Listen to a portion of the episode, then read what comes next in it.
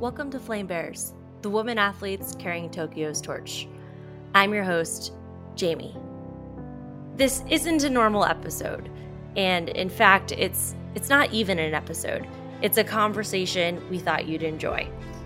I happen to co chair the student led Harvard Kennedy School Women's Conference and was so blown away by the athletes I've been working with on this podcast that I invited them to join the conference. This is a panel discussion with four of our athletes and a world renowned sports journalist as moderator. As such, it's more relaxed in tone, and the athletes interact with each other. The featured athletes include three individuals we've already spotlighted Heidi Morsi, Egyptian modern pentathlon, Nikki Nieves, USA sitting volleyball, and Katarina Roxon, Canadian para swimming. We also feature an upcoming flame bearer, UK weightlifter Sarah Davies, and Jane McManus moderates this discussion. Enjoy. Thank you so much, Sarah, and um, and thanks to Jamie and everybody at the Kennedy School who's been putting on these fantastic panels. This is a great event, and I'm so excited to talk to you all, having listened to your bios, but also read a little bit about your background and seen some of the incredible work you're doing. So I'd love for our audience to get a sense of just who you are and what you're doing, and you know the businesses that you run and the boards you're a part of, and all of that. So if you guys could take about 30 seconds to a minute and give the short version of some of the things that you're doing um, to our audience, that would be really great. Why don't we start with you, Nikki, the Bronx? You know, it's like one of those moments where you're like, please not me, please not me, please not me. When they say your name. well, hello, everybody. My name is Nikki. I am an athlete for Team USA sitting volleyball. Um, we won our first ever gold medal in 2016 in Rio. So I'm really excited about that and about defending that gold medal in Tokyo. I have a nonprofit by the name of Limitless People, and it provides more volleyball opportunity to both limb different individuals and able-bodied individuals for both traditional and sitting volleyball. And it's global, so it's not only statewide, but it's Caribbean, it's across the seas, wherever. Um, I've been really, really blessed and fortunate to be placed in uh, different roles. So I'm on the board of directors for USA Volleyball, and I'm an athlete rep for World Para Volley, which is kind of like a governing body for Paralympic volleyball, and then Pan Am region, which is uh, Pan America, which is our region for volleyball. So, yeah, I'm super excited to be here. Awesome. Katarina, why don't you take it over? I'm Katarina Roxon. Um, grew up in Newfoundland. Um, it's a really small province in Canada. Um, the farthest east you can go in North America, actually. So I'm, it's pretty cool. I've started swimming when I was five years old and I grew up just because living on an island, it was a life skill to have, and it turned into this amazing, amazing adventure. And I'm still on this adventure, and I'm loving it. I've been to four Paralympic Games, and growing up for me, I didn't have anyone around me to kind of show me that even though you're different, you can still accomplish so much. So for me, now that I'm I have that platform, that's what I try to do in my everyday life. Um, doesn't matter if you're a person with a physical disability or not. Um, my my goal is to inspire people to live the best life that they can and reach for their dreams, no matter what they are. And uh, I'm hoping to be able to do that in every aspect I can. Um, I'm on the Provincial Advisory Council for Persons with Disability, so that helps with the minister involved and hopefully making a difference to our province and our country as well. I also love the shirt that you wear on your Twitter, your first your Twitter pin tweet, which is blood, sweat, and maple syrup. it's pretty cute, isn't it? It's true. Blood, sweat, maple syrup. It's it's a good combination. Sarah, how about you? I know you have your own business too. Yeah, so I'm a weightlifter for Great Britain. Um, I'm in my 10th year doing the sport now. And um, I'm actually a PE teacher by trade. So that's what I did at university. And that's when I found weightlifting was while I was at university. So it was kind of quite late to find sport really at like 19.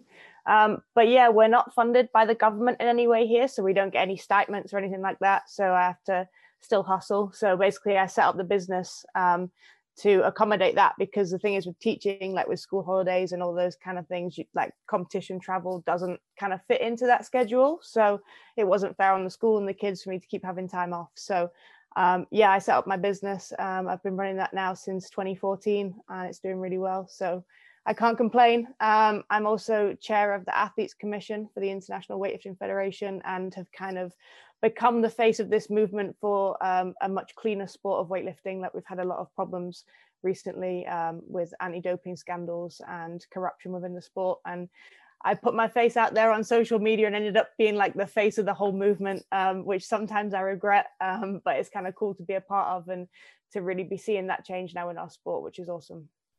And and last but not least, from Egypt, Heidi. And you know, I think people, I don't know if everybody understands what modern pentathlon is. So if you can yeah. include that, I'd love it. So it's Heidi.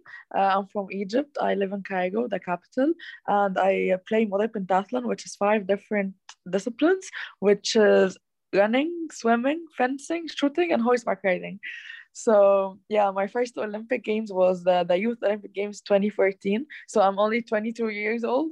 So I was the first Olympics. I was only 14 years old, and then I competed. the The first senior Olympic Games was uh, Rio 2016, and I was almost 16 years old. And then I qualified. I was the first Egyptian female athlete to qualify to uh, uh, Tokyo, and now I'm preparing to um, like qualify for another sport, and I will have a World Cup this uh, this March, uh, like this month, end of uh, end of March. Uh, so can't wait for Tokyo to um, to compete there and achieve my dream. Well, then let me. That's a great place for me to pivot to the next question, and I'll start with you, Heidi, with this one, which is, um, the Olympics have been postponed um, yeah. last year, and I and when you're an athlete and, and all of your social media, if, if everybody goes to their social media pages, you're going to find pictures of them training. I mean, it's just part of what you do. And, and you train as an athlete to peak at a certain time, because if you were to train 100% all the time, then you would get injured. You know, injuries are a possibility, burnouts a possibility, all of these things. So things have been on hold and things have been postponed and then they were going to happen again and then the date changes and then yeah. and so you're in this place where you're having to be ready to be ready and train that way. And and just maybe if we could go around and kind of find out how that's affected what you're doing and how you're training. Um heidi starting with you. Yeah it wasn't easy at all when we heard about uh, this that uh, we have to stop now because of the corona and then the olympics gonna be in like one year later. Uh, it wasn't easy for everyone i'm sure but um, for me I, I like i had to take it from the positive side which is to think that uh, maybe i have more time to work on my weaknesses for the other sports. I have time now to um, uh, to see like things from different perspectives and start working more in myself. So um, the like the best thing that i qualified early on the beginning of 2019 so i already booked my ticket to the olympics. So i think it's easier for me to train you know? Like i'm, I'm very calm now. I have to only like as i said like work more on myself and that's it because because now there's like there's no much time till the olympics. So i have to think really in a positive way so i can do my best there. Sarah how about you? How's that affected you and your training yeah. generally I mean, it's been an interesting one for me in terms of like the longer term plan. It's actually worked out as a positive for me. Um, I had a breakdown of a serious um, long term relationship in 2019 in the middle of Olympic qualification. Our qualification started in 2018. Didn't see it come in, like hit me hard, affected training, all of that kind of stuff, affected qualification. And it's one of those things that actually now having that other year like i've got my ducks in a row i've bought my own house like and i've been able to you know get myself back on that kind of path that i would was. So it's almost like this last 12 months kind of just taken it out and removed it and then gone back to where where i should have been which is really cool. And um, you know it's it's another year to improve. It's another year to get stronger. It's another year to prepare. Um, yes, it would have been nice to do it on time, but I actually think I'll be much better prepared now going into Tokyo um, with that extra year of training because of all the other stuff that's kind of gone on in that process. Um, I mean, I remember when I found out, like it, you know, it did knock me and it pushed me back. And you know, in in Britain, we've pretty much been in national lockdown for like 12 months now and we've had all sorts of like different variations of it i was training outside in the garden which doing it weightlifting isn't ideal because you can't drop the weights the same and you know it has affected training um, but just got to get your head down make the most of it and, and just keep pushing and thankfully now you know as it gets closer things are looking up and, and training's going well so i can't complain Katarina, how about you? It was a blessing in disguise, uh, as much as it's really, really disappointing. Um, last year, I was getting ready when the coronavirus hit and we all had to go lockdown. I was getting ready to go for trials a week later, and I was I was definitely devastated and because I was ready. I was ready to go. Um, there were so many different things that happened in 2019, and they, it. I, I thought that it would set me back, but it really it pushed me forward, and my training was just going amazing. And then when all this happened last year, it was just it kind of like it took me it took me by surprise, and I was kind of lost for a little bit. I still t- tried to keep my training up as much as I could but then you kind of go into like little parts where it's like you have your high moments and you're doing great and then you go into those low moments and it's i don't want to do a single thing. I don't feel like training at all. Like this is just it just it just kills you a little bit. And i honestly thought it was just maybe i'm going through it. Maybe just something for me. Like and i started talking to a few of my friends on the national team who are spread across the country and a few friends in australia and whatnot and I was really relieved to find out that I wasn't the only one and we were all feeling the same way. And I'm not saying we're in the sa- all in the same boat because everyone's boat is different. Um, there's so many different circumstances, people in different countries. We all have different different issues going on as well. So I mean, it's not the same boat, but it's it's similar storms we're going through, and it's nice that we can lean on each other and lean on our teammates, your family, your friends, and to kind of help you through that. And once we started reopening things up, it's it felt great. I was I felt at home being back in the pool, and it's been pretty good ever since. I'm back on lockdown now. It's been you know, three weeks now since I haven't been in the pool, so I'm really itching to get back in. But I'm doing everything I possibly can outside of the pool. I'm doing my dry land even more than I've done before. I'm getting outside. I'm trying to see the positive side of it. And you know what? Like the other girl said, it's it gives you an extra an extra year to train, and that's it's definitely a blessing in disguise as much as it is a really negative situation. And I think if we look at the situation as a positive as much as we can, then it really helps you mentally as well as physically to be able to push yourself forward in your personal life in your training life and i think overall it'll be it'll be good in the end hopefully we can get to tokyo this year um, really pushing for that so i mean i'm doing everything i can right now and i'm sure everybody else is too um, so we'll see we'll see what happens Man, so I like admire all of you ladies because all of you were like, we're gonna look at the positives. And for me, when I hit, I was like, what's gonna happen? Like nobody talks to me. I'm gonna be depressed for like maybe a month or two. Um, especially because I'm in a team sport. So now I'm freaking out because we're like, like you said, you peak at a certain time. So now all of our camps and our trainings consist of working on new systems and trying to figure out new ways to like get around the defense or whatever the case may be. And now it's like completely stopped, like completely halted. You couldn't go to the gym, and then like you're trying to maintain your best at home, but of course my home weights are not as strong or as big as the gym weights. So then like in the beginning, I'm just like hyper going at it because I'm like I have to stay in shape. I have to get this done. Um, but ultimately, I mean, it definitely I feel like it brought our team closer because we are all that we have and we're we're the ones that understand each other the most because we're all in it together. Um, thankfully, we already qualified for Tokyo, but it still sucked like having to do nothing. And then we tried to get back to it twice, and then Corona was like, "You thought, nope, not this month." Uh, but no, it was difficult. It was really, really difficult, and I don't know. I think mentally we've all come out stronger from it. Um, definitely have learned how to adapt and ultimately, I feel like I learned, even though it is a team sport and I can't be with my team right now, what can I do to make me the best so that when I get back with my team, I'm not the one that's dragging everybody behind, that they can depend on me and count on me and know that, like, okay, we don't see Nikki, but like Nikki's at home, like taking her subs and getting to sleep on time and getting some cardio in and doing some home workouts, you know? So I, I love your answers also because you do you it's it isn't just a physical process there is this emotional element to it and um and that's what's so i think that's what's so relatable you know, anybody, everybody can understand that because everybody has had to kind of deal with that speed bump in their lives for the last year. Um, and so, you know, but I think that, you know, athletes like you all are, you know, you're ambitious people, you're high achievers, you're used to being on the go, you're, you have big dreams that you're trying to achieve. And in this last year, it's just been wait and wait and wait. And and that i know that that's an emotional place that's that we're all kind of trying to everybody who has ambition and has goals is trying to deal with this.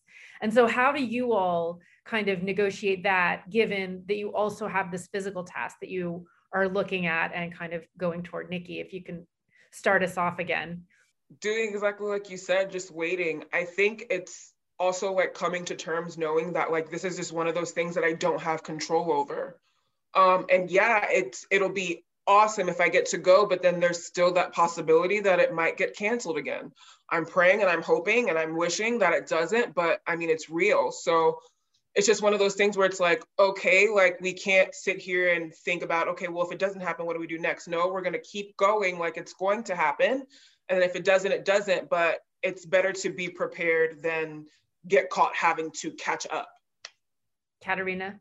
Oh, I I agree completely with Nikki. Like I I feel the same way and you know, like I said before, like there's times when you don't feel like training and then you have to think, okay, the games do go ahead, do you want to go into the games more prepared than you've ever been in your life or do you want to be, oh, I should have done this. Oh, I should have done that.